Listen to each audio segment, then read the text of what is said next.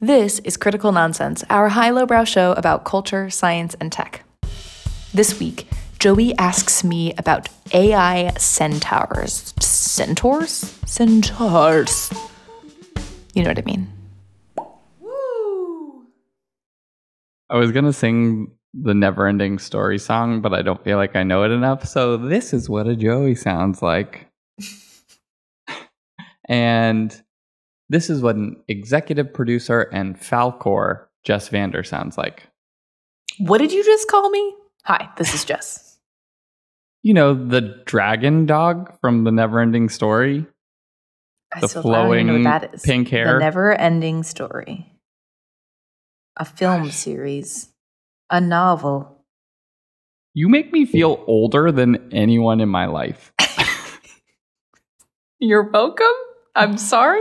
It's one of those. I think it is the convergence of the fact that we do have a number of years between us, but you also have like not a large wealth of pop culture reference knowledge. You take that back. I know many things. We just don't have overlapping trivia segments. Like if you and I were to do trivia together, we would offer different things. Also, sidebar, I'm terrible at trivia. I love trivia. I was like, I bring everything to the table at trivia. I love trivia. Yeah, I feel like you and Aaron I would want on my trivia team, and then I would sort of coast. It's like the one area, like I'm not a coasting type, but I would absolutely coast on the trivia team to just revel in other people having the answers and me being like, cool, I'll write it down. I'll be the scribe. And then you'll be like, the Brannick device. Like every 10 questions, I'll have one. Yeah. Well, Jessica, do you have any updates or corrections related to your theories of success or packing or anything that we need to address before getting into this week's conversation? So packing wise, I've in the last 24 hours had to pack yet again for a travel. And in this experience, a conversation has somehow simultaneously happened in the company advice column chat, wherein people were talking about travel backpacks and that a far underutilized but verging on essential backpack trait for traveling is, I'm realizing as I'm saying this is not really packing. This is just travel related and having the things required for travel. But having a backpack with a strap that runs across the back so that you can slide it over your roller bag handle so that it will sit atop it without sliding around. And instead, if you are like me, you sort of like attempt to recreate this phenomenon by like crisscrossing the backpack straps over it. And crisscross applesauce. But it does not work. It just slides around. It does. Crisscross applesauce works every time. Crisscross applesauce. So that is one thing that is a very long drawn out comment. Another long drawn out comment about packing is never knowing what to do about toiletries, because there is this thing where there are some things that you can pack that at any amount of time in advance, but there are some things that you are actively using. And so you must wait to pack it until the day of, unless you are someone who is living in luxury and just has second copies of all of those things, like another toothbrush. What an indulgence. But if you're like me, you just have to wait till or things, you know, you can't, like medication and other stuff like that. But the morning of, oh no, I didn't leave enough room for my toiletry bag is a different type of panic that I think a lot of people might be able to relate to. And then it's just like, I guess that's in my carry-on now. I guess I just have the floss at the ready at any time, which is not the worst. It's not the worst thing. I mean, this has been another episode of Jess's travel anxiety, which is like also potentially an episode of Jess being appalled at how Joey does it. Like, I just have in my backpack, like there's floss there always, like all the time, never gets used. It's just there. Like, it is just a void of nonsense and like an absolute bundle, but I know it's there. So, all right, Jessica, Joey, I want to talk to you about centaurs. Don't play me like this, because that sounds fun, but I actually know it's not about centaurs. It is about centaurs. So, you know, we've been, this is not the first time we've spoken about generative AI and sort of the implications of AI. But since the last time we spoke about this, which I think we discussed sort of generative AI art in Midjourney and Dolly 2 and some of the evolutions of that last year, and discussions about, you know, is it going to eliminate artists and all of those questions. We have been in the recent, let's call it the past 3 months, a sort of fever pitch, maybe the past 4 months, of conversations about generative AI as it relates to the launch of ChatGPT and sort of evolutions in those platforms and additional platforms that have come out. And while we're not going to sort of go into the deep dive on the benefits and merits of those different things, or, you know, the size of the models, or, I mean, maybe just if you want to talk about the training and, you know, transformer conversation, maybe we can try to go there. But what I'm more interested in is there's been a couple of studies that have, you know, early academic studies that have come out now that ChatGPT has been readily available and been able to be used in things, where academics, like management academics and things like that. Ethan Mollick has been talking a lot about this. He's a professor at Wharton, and sharing sort of emerging things that have been coming out. About the impact that the sort of introduction of generative AI into an individual employee's sort of workflow, or, you know, giving them access to it in certain tasks, is having on their performance and things like that. And it made me think a lot about an idea that I think we've mentioned on here before, but this idea of centaurs, that I think, I'm not sure whether it was coined by Garry Kasparov, but I think maybe popularized in certain circles by Garry Kasparov after Deep Blue beat him at chess. He started centaur chess, which is any number of people or any number of AIs can be on either team, and you compete in a single game. And what's interesting is that, you know, the centaurs always beat human-only opponents, but the centaurs also always beat AI-only opponents as well. And this idea sort of that emerged out of that is this like benefit of multi-style different intelligences bringing things to the table. And in sort of the panic and frenzy around what is generative AI going to do to us, and are we all going to lose our jobs, and is the world going to end? Which maybe all of those things are non-zero chances that any of those things could be happening. I think there's a sort of opportunity to look at what is to come a little bit differently. And so, Jess, my question for you is, how do you feel about centaurs, and what centaur do you want to be? What are my options?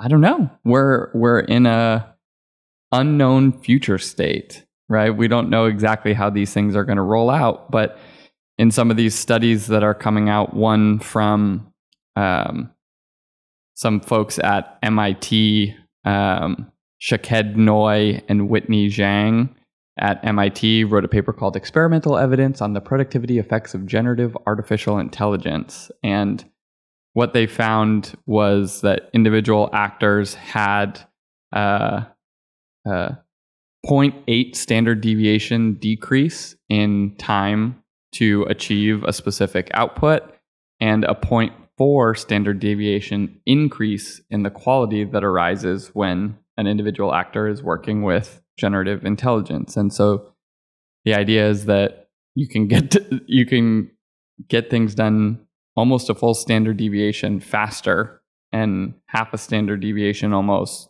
better with the current tools available. And so my thinking is, right, you know, as we're talking about where does all of this end up and what will our jobs look like, in these instances, there's another study that had come out that spoke about people actually being significantly happier when they're performing their jobs in these instances. That paper is called When and How Artificial Intelligence Augments Employee Creativity by Nan Jia, Xueming Luo, Zheng Fang, and Chengcheng Liao out of USC, Temple, Sichuan University, and Sichuan University. But it spoke about how, like, people were sort of enjoying their work more because it was, like, faster, more effective, they were more productive. And so all this, you know, and all of the fears about this, like, I don't think people are like, oh, maybe I'll like my job better, hasn't been one of the topics of conversation, or I may enjoy my work experience better because I can produce more and feel more satisfied in what it is that I produce. I'm curious, like, how does that sit with you? Like, the idea that things may actually be, like, positive from this, as someone who I know has a certain amount of, like, reticence and skepticism around this conversation.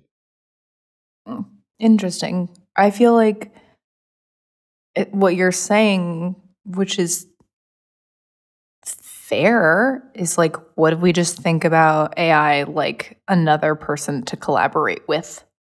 You know, like, that's basically the point, right? Like, if you think of them as a collaborator versus a substitute, then also things can be good. But I think with any amount of teamwork, someone is doing something, like, they are playing a role in that team. And I think the, of course, skepticism comes from, is that the role I tend to play? Like, is it yeah. Like, are they going to be the me of the team? Because then where do I go if I don't do that? Which makes a lot of sense. And I bet in certain contexts, the type of collaborator that they are is more useful in a, you know, with a different mix of people. Like, you know, how we know how teams that are more diverse, working teams, like, produce more creative outcomes and things like that. Like, of course it makes sense by adding yet another point of view that would on net be beneficial to that type of end. But it's also working with somebody different and, like, knowing how to ask them questions and, like, knowing how to interact with them. That's kind of interesting. I guess I'm trying to understand what a centaur has to do with any of this, because I still feel pretty good that this is not a conversation about centaurs, and instead it's a conversation about teamwork. I think the original idea came from, right, like, a centaur is half horse, half person, and sort of, like, takes the best of both of those sides as a mythological beast. It has, like, the full body of a horse. And instead of, like, the neck and head protruding, it is, like, from hips up of a human being. So it has the intelligence of a person and the hands and manual dexterity, arms of a person. But then it has the body and legs of a horse that is, like, powerful and fast and can run far and do all of these things. And you know, in battle, which is, I think, a lot of the context where centaurs maybe came up, although, you know, I'm not a Greek mythology expert by any means. I remember some. They were incredible.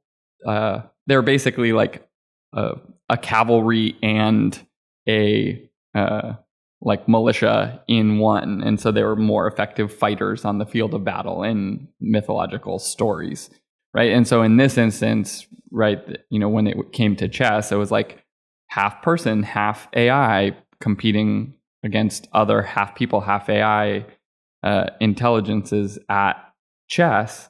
And now we're sort of saying, like, because the models and, you know, particularly large language models, at least in how we're thinking about things today, are, you know, suddenly like radically advanced and capable of doing really interesting things, instead of saying like, it's going to take my job, what does it mean when you say like, oh, I could just be significantly improved at my job? There's this idea, I think it's called the lump labor fallacy. The lump labor fallacy is the assumption that there is a fixed amount of work to be done.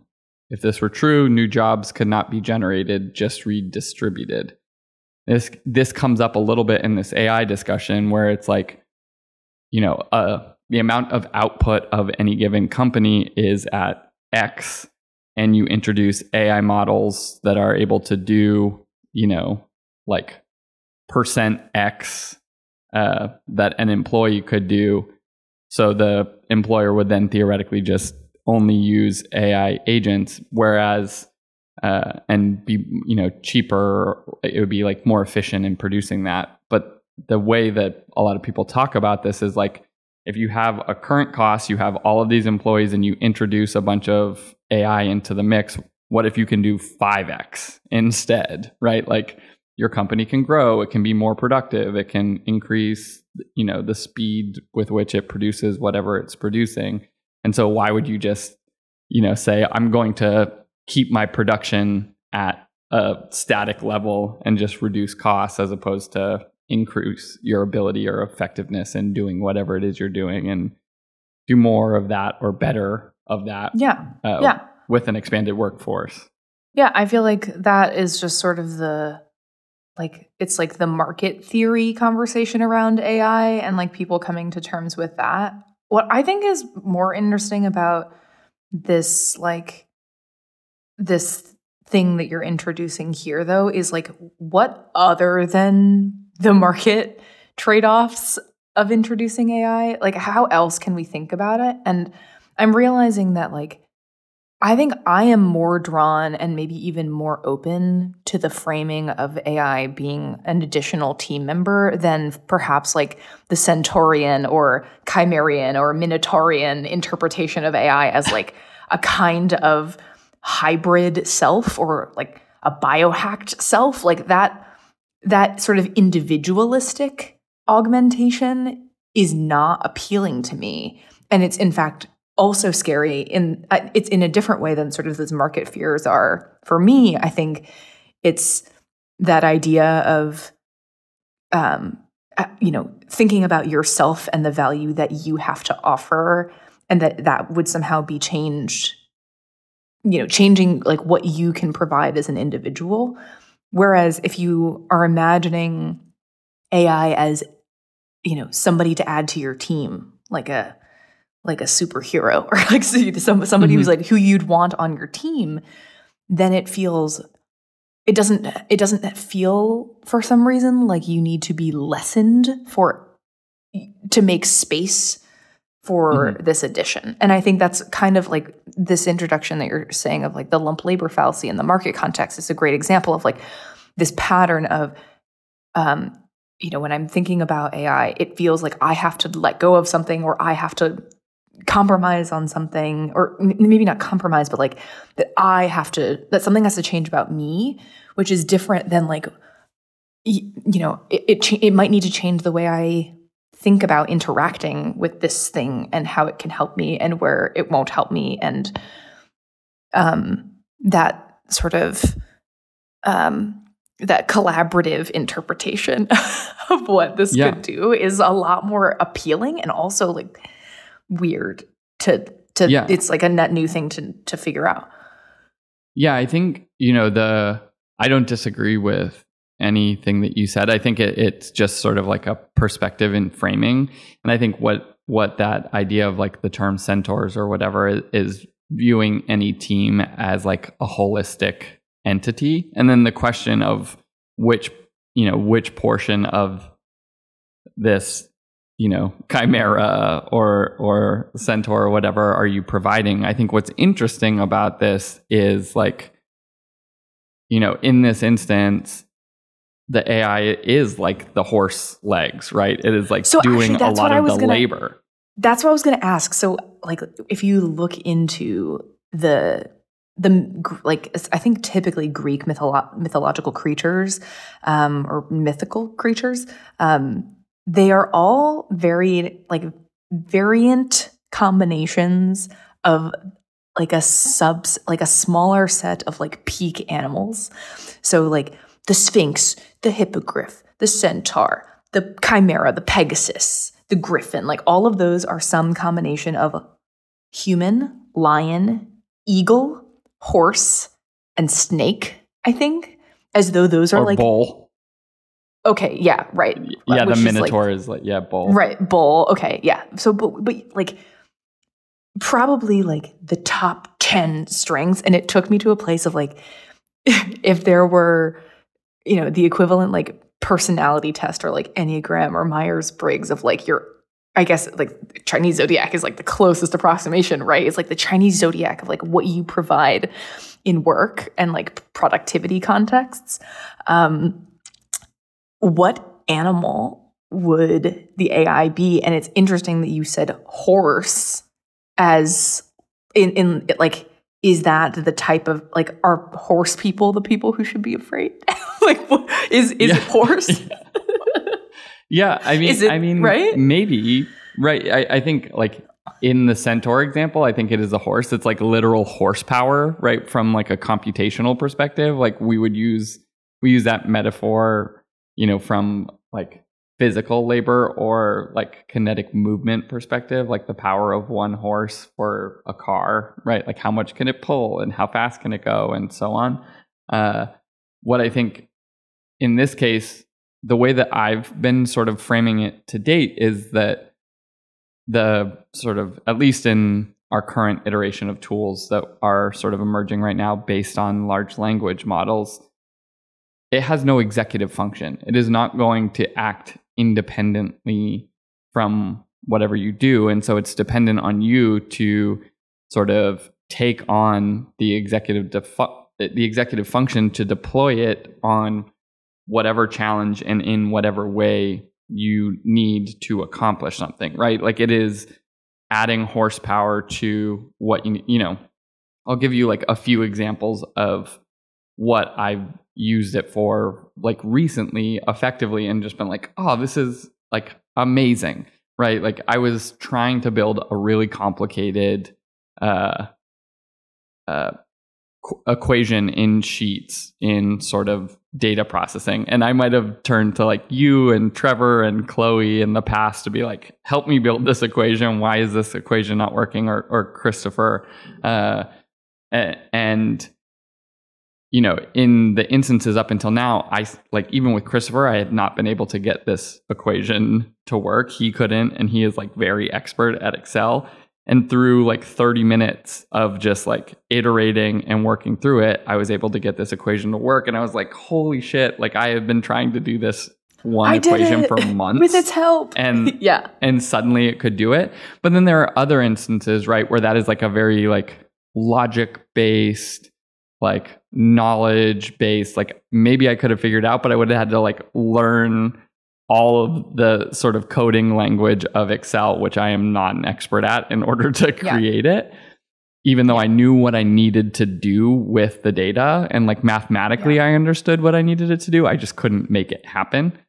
And then like other instances are like, I've been going through like review season and I've used it as a supplement in that process to either gut check anything that I'm missing, like ensure that I'm sort of communicating strengths and growth areas like effectively, like is it clear? And in some instances, it's given like really pointed, clear feedback around certain things where I'm like, or identified things that I was sort of missing because I wasn't tuned into them. Maybe I had like, it's not, you know, not like a bias in sort of like demographic or people style. I may just like prefer certain types of skills to other types of skills. And it was like, actually, this thing is like coming through consistently in their reviews and you were just sort of tuning it out and like, oh, that's a good thing to bring up. And so like in these instances, or like I got it to do a factor analysis and like clustering. And I was like, I know instances when it's relevant to do a factor analysis, but I can't do a factor analysis myself. And so in all of these instances, it's like, I have to tell it, I have to like, you know, create an input and a prompt in a way that is like telling it what to do. But in all of those instances, or most of those instances, it was a thing I wasn't capable of doing myself. Mm-hmm. Yeah. It's in some ways, like, it's funny because we're so used to turning to our computers for things already, like just asking it a question. And now it's like, you can ask like a shockingly complicated question and it still can just do that for you, which is funny because it's actually a more familiar task in that way. I also, as you're thinking about this, I think another thing that it reminded me of is the types of biological interactions that, like, say, fish can have with one another. And, like, the immediate instinct might be to be like, oh, AI is a parasite. Like, it's taking from me because, like, we are teaching it. And, like, it requires us to give it things. Wherein, like, I don't know, I wonder if maybe what you're suggesting here, this is not, again, necessarily a revelation, but like, is it more of like a commensalist or like mutualist kind of relationship where either like it actually gives you stuff and doesn't really need much in return because like it doesn't it doesn't like benefit in that same kind of a way, or maybe you do have to teach it and give and, you know, feed it and water it and whatever, but what you get is help cracking this research problem that even other team members couldn't figure out because that's not how their brains work, but a computer brain kind of works that way. Yeah. And I think, again, I'm just drawn to this space of like the frame of how we consider this tool and what will make it less intimidating or potentially like what will inspire us to see that it can be useful in ways we didn't even realize that we could use it for. Yeah, I mean, it makes me think about like mitochondria and sort of like eukaryotes and things like that, where this sort of like symbiosis that was able to, you know, through like the simple enveloping of mitochondria into larger cells, like all of a sudden a massive amount of complexity was able to emerge through the introduction of a single thing. Like, obviously, AI models, depending on how you view it, are like massively more complex or maybe not. I mean, mitochondria are like quite complex if you think about it from like a pure like machinery perspective and their ability to like produce, you know, DNA and RNA and process energy. But like the universe and like the story of life seems to be just a continued trajectory towards like increasing complexity from the sort of entropy of the universe, and this seems like a new massive wave in increased complexity and sort of like ultimately like the conversations that we're talking about of like how do we use it and what does it mean is us just contending with like a very punctuated introduction of a significant amount of complexity into our day-to-day lives. Yeah. And like, with great power comes great responsibility. Yeah, and also, absolutely. And also like validity to all of that conversation that I, you know, we're not getting into, but, you know, also fair and valid. Yeah, yes. Also, absolutely the alignment problem, and we need to make sure that they're our friends. Yeah. All right, Jess, do you want to try and do a wrap-up corner? Jess's Centaur Corner? Yeah, look, I'll give it to you. There are some things that this conversation had to do with centaurs, not just sort of the chess story of superpowering problem solving with the power of multiples, but also the idea of the kind of force that AI brings into our world. Maybe it's kind of like a horsepower, or maybe it's kind of like a team member, but there are ways that we can think about the good that AI can bring, even though there are plenty of things that are reasonable to be scared about of what it couldn't in terms of market conditions, in terms of societal implications. Like, all of that makes a lot of sense, but in terms of your day-to-day, maybe even your job, we're already seemingly, per what you found, Joey, starting to see that there are immediate benefits that can sort of make everybody able to do more things if we just unite horse with head, or whatever animal you want to call it. And some biology talk, because why not? Yep. I think that was about it. I mean, I think you covered it. The only thing we didn't address is what type of centaur you want to be, or mythological. I don't know creature. If you gave me a. I don't know if you gave me a sufficient answer. But if I had to fuse animal strengths, I don't know. I think the line is the lion eagle combo is pretty difficult to beat. With your head on it. A lion. Yeah, eagle, which is griffin. With a Jess head. Yeah. Yeah, right. Right. Lion, eagle, human. That's just pretty OP, you know? So it's basically just like ChatGPT and Midjourney and Jess fused into one. Yeah, that's the powerful being. the super team member. Absolutely, I am involved in that somehow. Yeah, got it. Well, we did our work here. That's right. Critical Nonsense is a Sylvain production. Brought to you by Horseshoes for Humans. If you are a human who needs some horseshoes, boy, do we got the shoes for you. As always, we'd like to thank our executive producer and Smithy, Jess Vander. Thanks, Jay. We'd also like to thank sound engineer and our literal horsepower, figurative horsepower, Alex Cottell. We'd like to thank our programming coordinator and Medusa, Les Jacobs. Oh, that's good. And thank you to our production crew and the soaring eagles of our land. Sorry, Gilbert, no rough stretch. As always, thanks, Ellen. Thanks. Special thanks to Force. Fun analogies like centaurs. Thanks, Garry Kasparov. You know what, though, is a hybrid that we don't need is the spork. It's just worse at both. So just be done with it. I don't know how I feel. Like, what about, like, the sporkife? There's some of those in camping gear that is, like, a spork with a knife edge on it also, which I'm like part of me is like, it's kind of cool. And then the other part of me is like, yeah, but when do I need a sporkife? I am of the belief that a fine-edged spoon and chopsticks are the only utensils you need to eat anything. But, you know, that's another time for another contentious topic. Thanks, flatware, or cutlery. Thanks, both. Look, this is about gratitude. We're thankful to... We're just, like, super thankful for all of these options that there are. Really thankful for the ceramic spoon, which has a different value than the metal spoon. Would also like to thank mythology. Thanks for helping us dream. And for socks, for keeping our toes warm.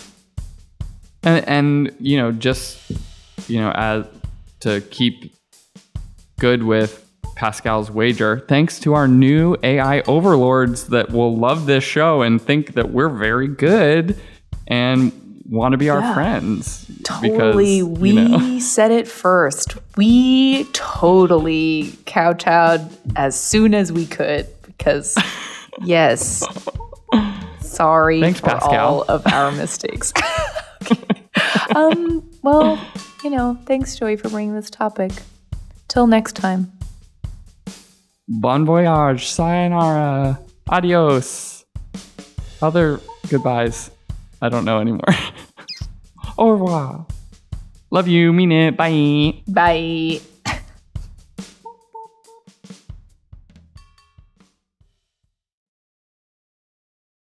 I'm deleting emails from my inbox.